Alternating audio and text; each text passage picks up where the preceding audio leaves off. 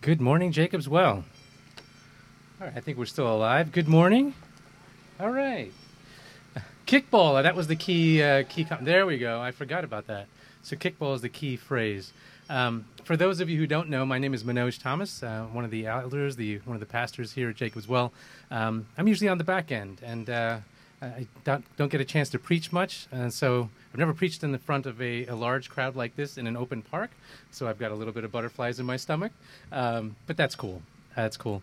Um, happy Father's Day to all of you who are fathers and grandfathers. Uh, I just want to wish you a happy Father's Day. As we begin our time this morning, um, one of the things that we've been trying to do, uh, you've probably seen exemplified a little bit, is, is sharing stories, uh, sharing stories of our faith, sharing stories of how we um, how we've come to know the Lord. Um, and I want to share that real quickly. I've known some of you for a decade or more. I've known some of you for just a few years, and I've so and, and there's probably a number of you that I haven't met yet.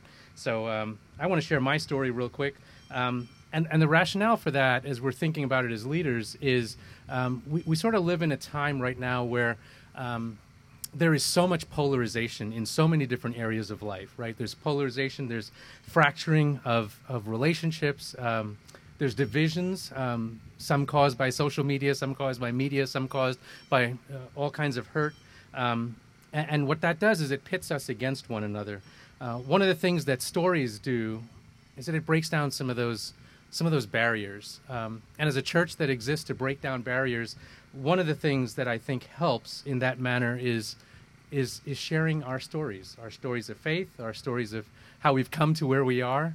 Um, so here's my story in five minutes or less here. Um, so my name is Manoj. I'm married to my wife Bina.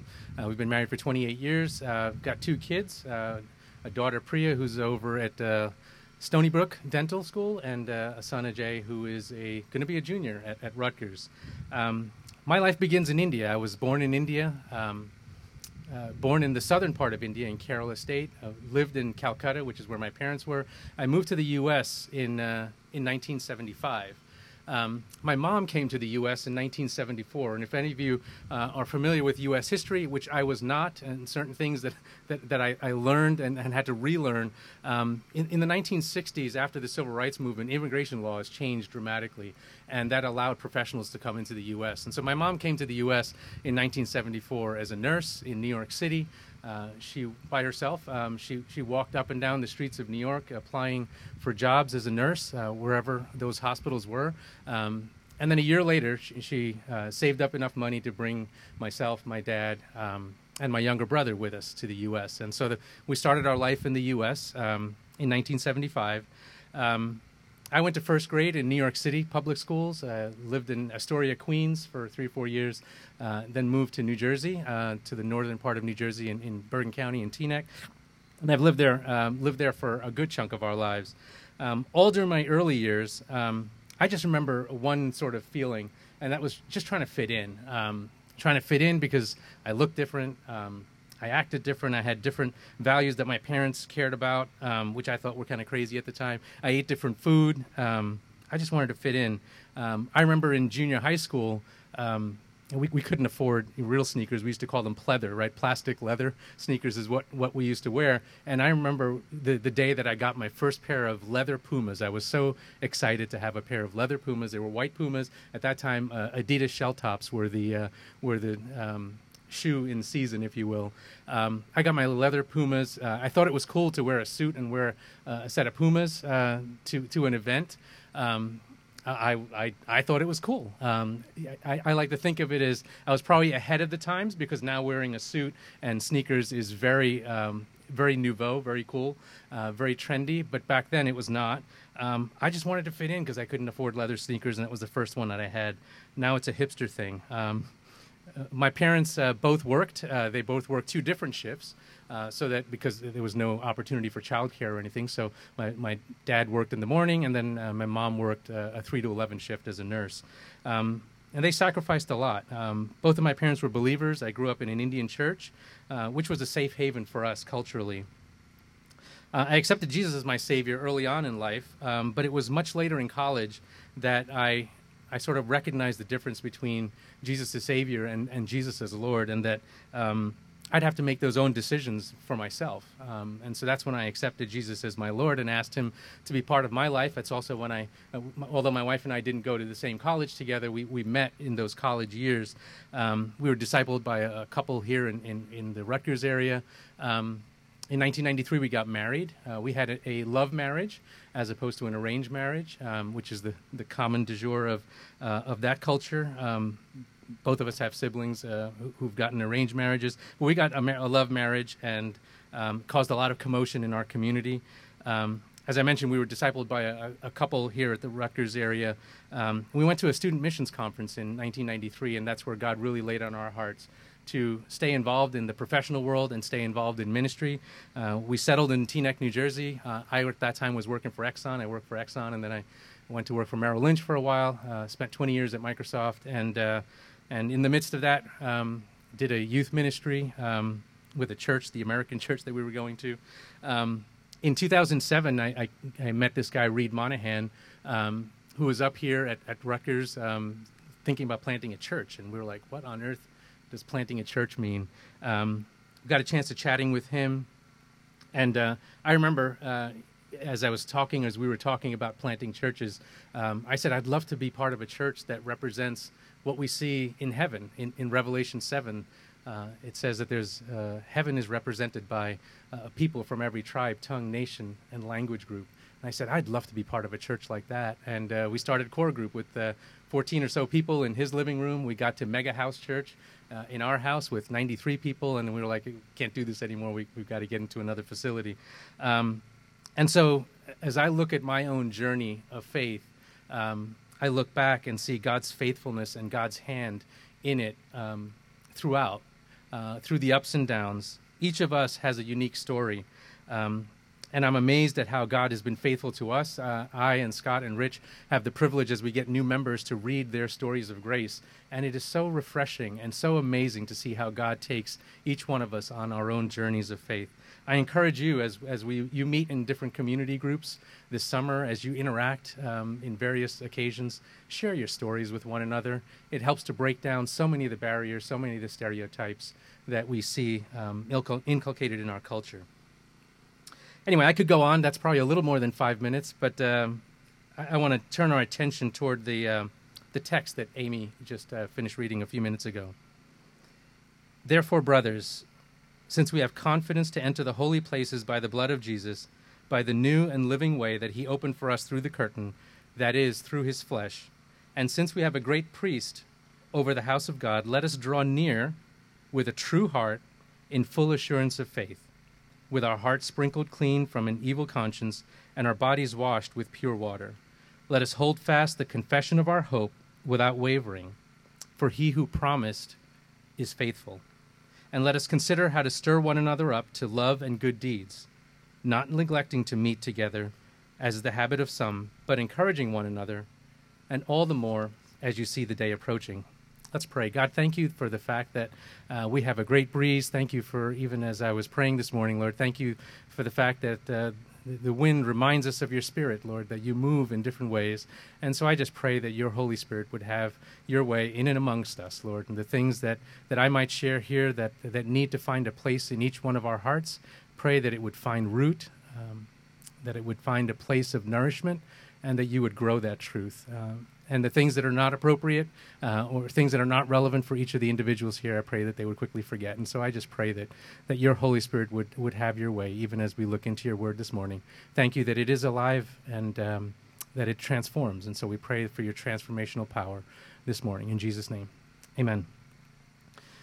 So, in this section of, uh, of chapter 10 in Hebrews, uh, the author begins this transition. Um, he spent the last 10 chapters or so using a lot of legal language, uh, using a lot of argumentative language to explain um, in chapters 1 through 4 that God has spoken by his son Jesus. In chapters 5 through chapter 10, uh, verse 18, um, he, the argument that he makes is that Jesus is the greatest. He's the great high priest. He's greater than Moses. He's greater than the prophets, that he's greater than the priests in the Old Testament in chapter 10 now, as we transition here in, in verse 19, toward the end of chapter 13, um, the author turns his attention to encouraging the readers to follow Jesus. This Jesus that is the Son of God, this Jesus that's greater than the prophets and the priests and the kings before. Over the last few weeks, Pastor, Pastor Scott and, and Jalen taught in detail about the job of the priests, how it was their job that had to be done uh, daily, continuously, day after day. They had to sacrifice animals on behalf of the people. Ephesians 2:18 says that through Jesus we have access in one spirit to the Father. Jesus opens the door and provides direct access to God in a way that the priestly system of the Old Testament never could. He said, I am the way, I am the truth, I am the life. No man or woman comes to the Father except through me. The access that we have is directly to the presence of God. I want you to think about that for a moment. The access that you have is to God the Father, the creator of all of the universe.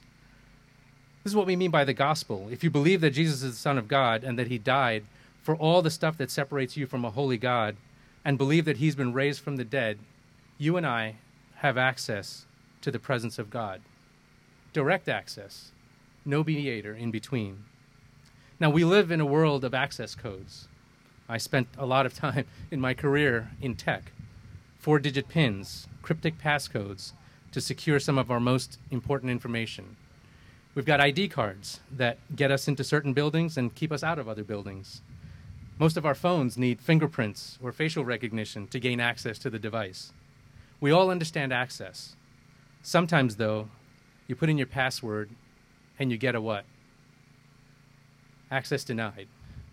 Sometimes you get an access denied letter. As I was thinking about restricted access, I couldn't help but think about, in my own experience, um, Building 34. Doesn't mean anything to you. I spent 20 years at Microsoft, and, and many of those years was lo- running a, a, pretty large um, global sales team, uh, meeting with mo- two of our biggest customers. And every four to six weeks, six to eight weeks, I'd be out in Seattle, Washington, to the headquarters, taking some executive from one of these companies that, that, that I was working with to meet with the executives at Microsoft. And it was always in Building 33, our executive briefing center. And right next door to Building 33 is, is Building 34, you guessed it. And Building 34 is where, at that time, Bill Gates sat. It's, it's where Steve Ballmer, the previous CEO, and, and Satya Nadella, the current CEO, sits, and all of their executive team. And I remember having to go into Building 34 one time, no access. I had to be escorted in. Um, but I do remember seeing the private elevator, seeing the private entrance, um, seeing the set of extra security guards to the executive floors. Now imagine for a second one of the kids of the CEO a young girl walks through the private entrance, says hi to the security guards as she presses the elevator button. She exits the elevator, walks over to her dad's office. What's the difference between me and that little girl? Me, an employee that represents that corporation to another corporation. The difference was a relationship. The world of the Israelites screamed restricted access. It screamed access denied when it came to being in God's presence because of the severed relationship between God and man. First, you had to be of the tribe of Levi, which excluded most people. Then, you had to be a priest in order to enter the inner courts. And once a year, only the high priest was allowed to the holiest place in the temple. And then there was a curtain separating even that high priest from floor to ceiling from the Holy of Holies where God's presence dwelt. The author spends all of this time in chapters 5 through 10 explaining that we now have direct access to God the Creator. That's the power of the word therefore as we begin this passage. Now, you're probably wondering this guy just spent 10 minutes talking about one word. How long is he going to be here? Um, it speeds up now. because of this access that Jesus provides, we have two things going for us that the author outlines here. We can be confident and bold when we approach God. Verse 19 and 20 says, We have confidence to enter the holy places by the blood of Jesus, by the new and living way that he opened for us through the curtain, that is, through his flesh. This curtain always stood between God and humankind because of sin. As Jesus' body was broken on the cross and his blood shed for all of humankind, the curtain of the temple was, was ripped, was torn from top to bottom showing that now access to God was no longer limited to a single person once a year. wasn't limited to a tribe, wasn't limited to a people. It was open to all of mankind. We have access because of the one who's opened the door, Jesus himself. The second part of verse 20 says, We have a great high priest over God's house. Jalen enumerated on this last week. During his sermon, he said that Jesus is seated at the right hand of God. His sacrifice was once for all. The priests had to perform a daily sacrifice. Jesus did it once. The priests had to stand to perform their daily sacrifices. Jesus, if I remember correctly, as Jalen was saying, right, he, he sits at the right hand of God. Jesus offered himself once and for all and now sits at the right hand of God. With this privilege, with this access to God, we have a responsibility. I call it the Spider Man principle. Um, I grew up reading comic books. Some of you probably watched the Spider Man movies. Uh, I see some of you laughing. Um, it's what Peter's Uncle Ben tells young Peter with great, great power comes great responsibility. The author of Hebrews says that because we can confidently approach God and because Jesus is our great high priest, we have a responsibility to use this access. There are three let us commandments that we see in verses 22 to 25. First, it says, Let us draw near to God in faith. Second, let us hold on to hope. And thirdly, it says, Let us stir one another to love and good deeds. Meet together, encourage one another. In, in some translations, that actual, that third commandment of of meeting together is actually listed as three different let us commandments. Two of them are personal, one of them has to do with, with us, the one another. The third is directly tied to our one another or community. Let's take a look at those. So the first one is draw near to God in faith continuously. James 4 8 says, Draw near to God, and he will draw near to you. Now, if you're a believer, you have a relationship with God through Jesus, and you have access to draw near. But in order to draw near, you'll probably need to cultivate some, some spiritual habits. Um, habit formation uh, is one of these things that's kind of interesting on YouTube if you take a look at productivity tools. Um, th- there's quite a bit of buzz around bullet journaling and habit tracking. But there are some spiritual habits, reading and studying God's Word, Hebrews 4:12, uh, Scott preached on this uh, back in March, says that the word of God is alive and active, sharper than any double-edged sword. It penetrates to dividing the soul and the spirit, joints and marrow. It judges the thoughts and attitudes of the heart. We have to listen to God's word. There's some there's some real practical things you can do here. Um, some of you have physical Bibles. Some of you have digital Bibles. Um, I, would recommend an app called YouVersion. It gives you a little piece of scripture each and every day and a little bit of a devotion, and it leads you into prayer. If you if you don't have a spiritual habit of drawing near to, near to God and, and understanding what the Bible says, take a look at that app. The other spiritual habit that we covered during our discipleship course in the spring was prayer. And we use this acronym PRAY pause, rejoice, ask, yield. Pause reflect on the fact that you have access to the creator of the universe. Rejoice. Take a moment to think about God and to thank Him for all that you've got. I've always told my kids, you know, having an attitude of gratitude is a commandment in the Bible. In 1 Thessalonians, it says, Pray unceasingly, rejoice always, give thanks in all circumstances. Ask. This is often the easy part. We've got our to do lists for God. And lastly, yield. Even Jesus prayed, Not my will, but yours be done. Think about your own spiritual habits. Are you taking time to pause? Are you taking time to rejoice and give thanks? Are you taking time to ask, not just for yourself, but for others, others in your community, our nation, our world? Are you taking time then to yield? I don't know about you, but my focus can drift day by day. And it often depends on the busyness of the day. I want to emphasize here the, the importance of intentionality. We need to be intentional. And intentionality sometimes means that you need to put some work in to build good, healthy habits. Um, as I mentioned, take a uh, take a look at YouTube at some of the, the things on bullet journaling. I'm not a big journal person, but I love this concept of bullet journaling, where you just write one bullet down about something that, that's inspired you or struck you or learned that you learned from. Um, if you want to have healthy habits, Um, habit tracking is a great way. I, you know, my, my wife has diagnosed me as OCD, and so I like to have lists. Some of you, you know, abhor lists, and that's cool. Uh, do what works for you, but I want to encourage you to be intentional about your spiritual habits. And there's some practical things. Uh, sometimes being in nature, being in an environment that's different than the normal place, um, is healthy. It, it breeds a certain type of thinking.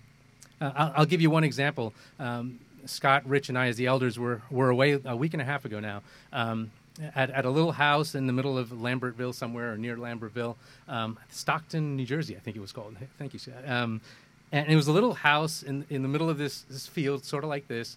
Um, and we came back from a dinner, and as we looked up at the trees, um, we saw lightning bugs everywhere. I mean, literally everywhere. And, and it looked like the stars were in, in the trees. And then we looked up, and the sky was actually clear, and we saw the stars. And our conversation drifted to the magnitude of God, the magnitude of the universe that we live in, how small we are, how insignificant we are. Then we had some cerebral conversations about multiverses and all that kind of stuff. But there was this incredible um, moment, I would say, of, of, of acknowledgement that the heavens in the sky, the earth below that God has created, has its own beauty. And in that beauty, we were drawn to worship. I don't know what it's going to take for you to draw near to God, but I just want to leave you with that one word be intentional about it. The second command or, or encouragement that the author talks about is hold fast. Hold on to the hope. And he says he uses the word persistently or in some translations because God is faithful. Hold on to the hope that we profess, not necessarily the hope that we possess. Let me say that again. Hold on to the hope that we profess, sometimes not necessarily the hope that we possess. This is talking about professing what we believe about God and believing his promises to us in the midst of the circumstances of life. You know, all of us have probably realized that life comes in an intermingled reality of suffering and, you know, sort of in the valleys of life and great joys on mountaintop experiences.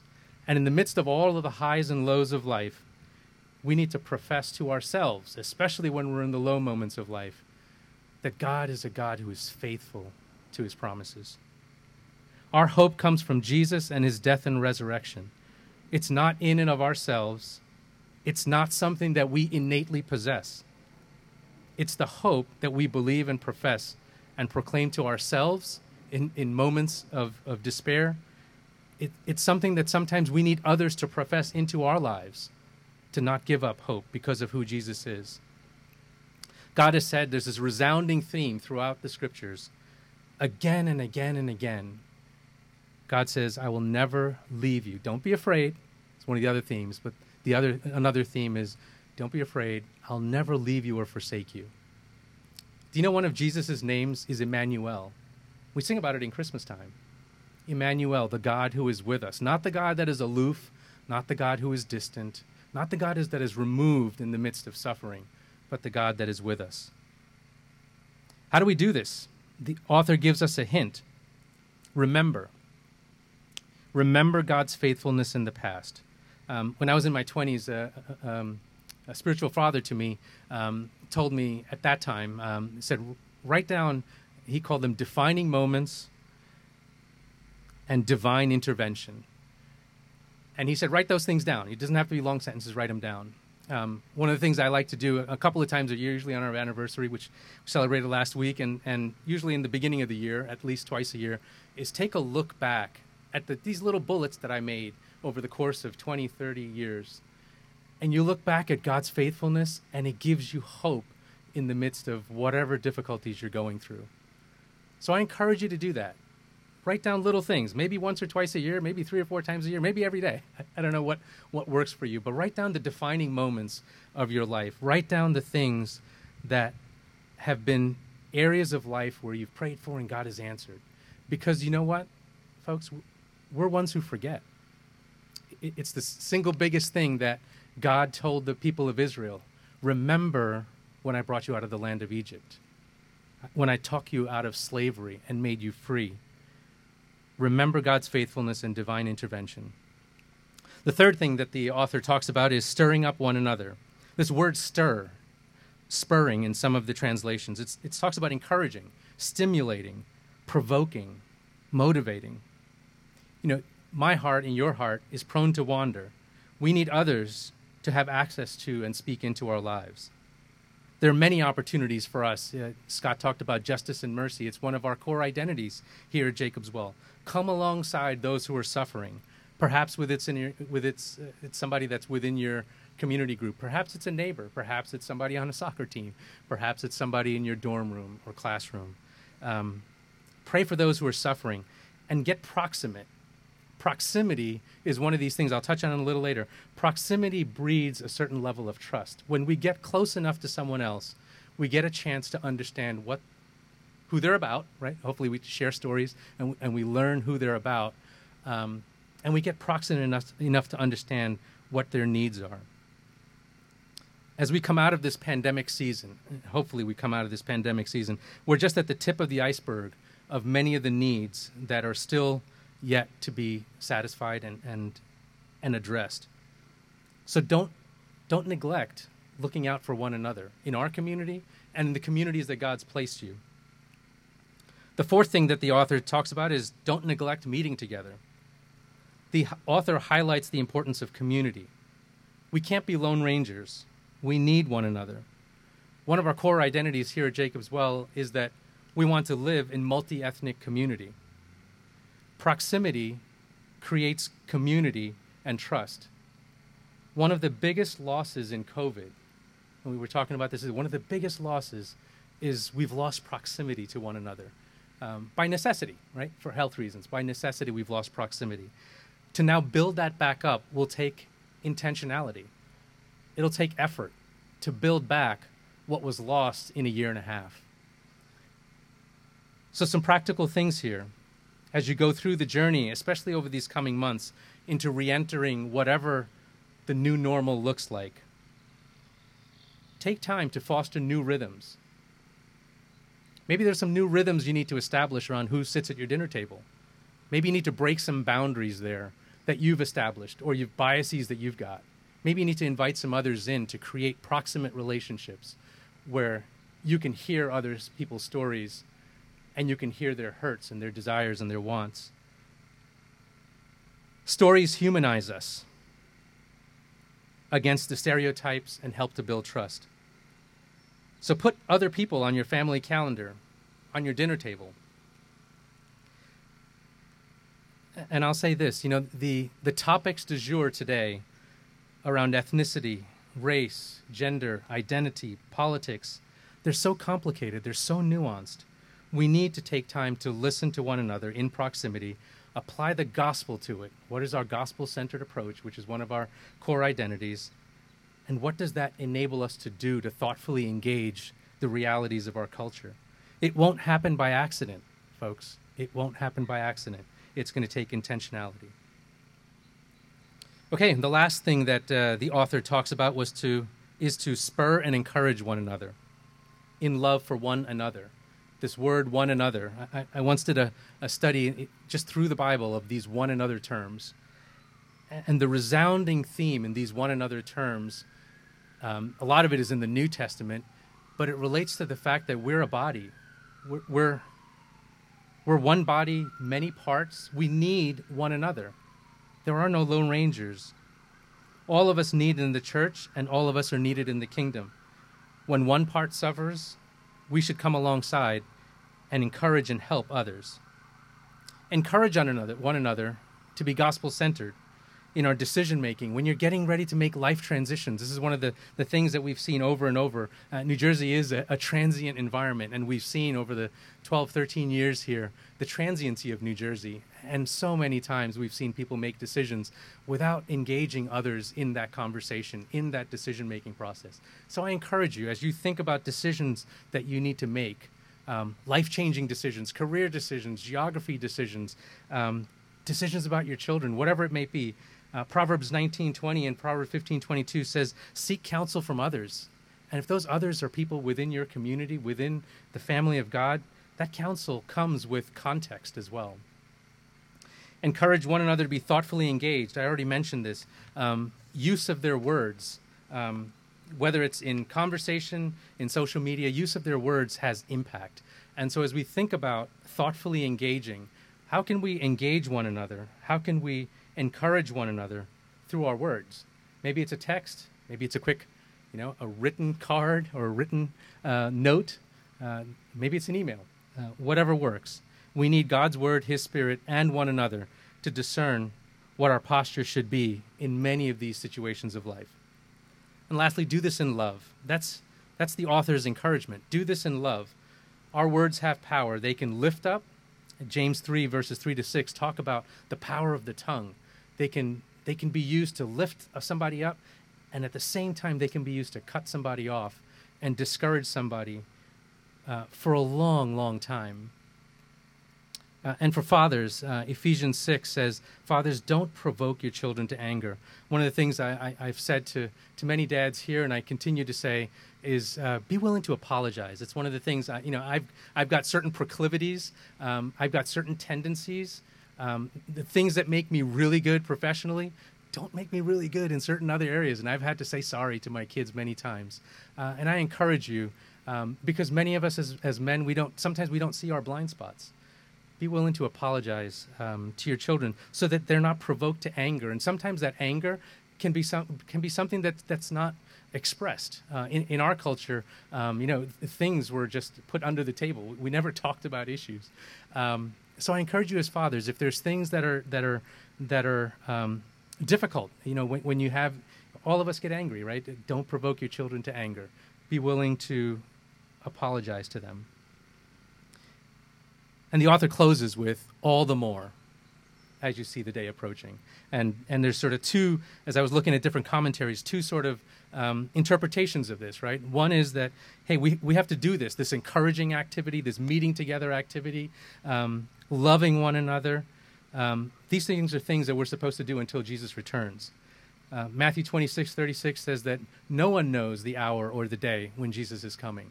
So we don't know. But God has entrusted this mission to us. He doesn't have a plan B. He's entrusted this mission to us to go into the world, to proclaim the gospel, to teach, to make disciples of all nations. And yet, in another sense, there is a finality to each one of our lives. There is a day coming when you will be no longer alive. Um, it, it's the stark reality. Um, and many of us have lost loved ones during this pandemic season. There is a finality to each one of our lives, and none of us knows when that day will come. We're called to do these things to love, to encourage, to build up, to stir, to motivate one another until our days are over. Drawing near to God bolsters our faith. Holding fast to God's promises and faithfulness bolsters our hope. And out of faith and hope, we're called to encourage one another in love and good deeds, in our homes, in our communities, in our cities, and wherever God has given you a sphere of influence. We're called to take our faith and the hope that we have and encourage one another. We do this not by our own strength, but by the power and the access that we've been granted because of what Jesus has done. Let me pray for us. God, we thank you that you are a God who does not leave us as orphans, uh, that you are our Heavenly Father, even as we think of Father's Day and, and celebrate that, and in the midst of the realities of life, the great joys and the great sufferings and um, moments of despair in life, we thank you that you are our Heavenly Father. We thank you that you call us to love one another. Um, so I pray that you would help us to draw near to you, uh, and whatever that means in each one of our lives. Pray that you would do your work in our lives, Lord. Draw us to you and I pray that we would respond and, and draw near to you as well. Thank you that you are our Heavenly Father, that in the midst of the ups and downs and the sideways of life, that you never leave us or forsake us. Lord, help us to hold on to that hope. And I pray that you would use us to encourage one another, to embolden one another, to stir up, um, to motivate. And so, Father, we just commit ourselves to you this morning. Go before us into this new week. In Jesus' name.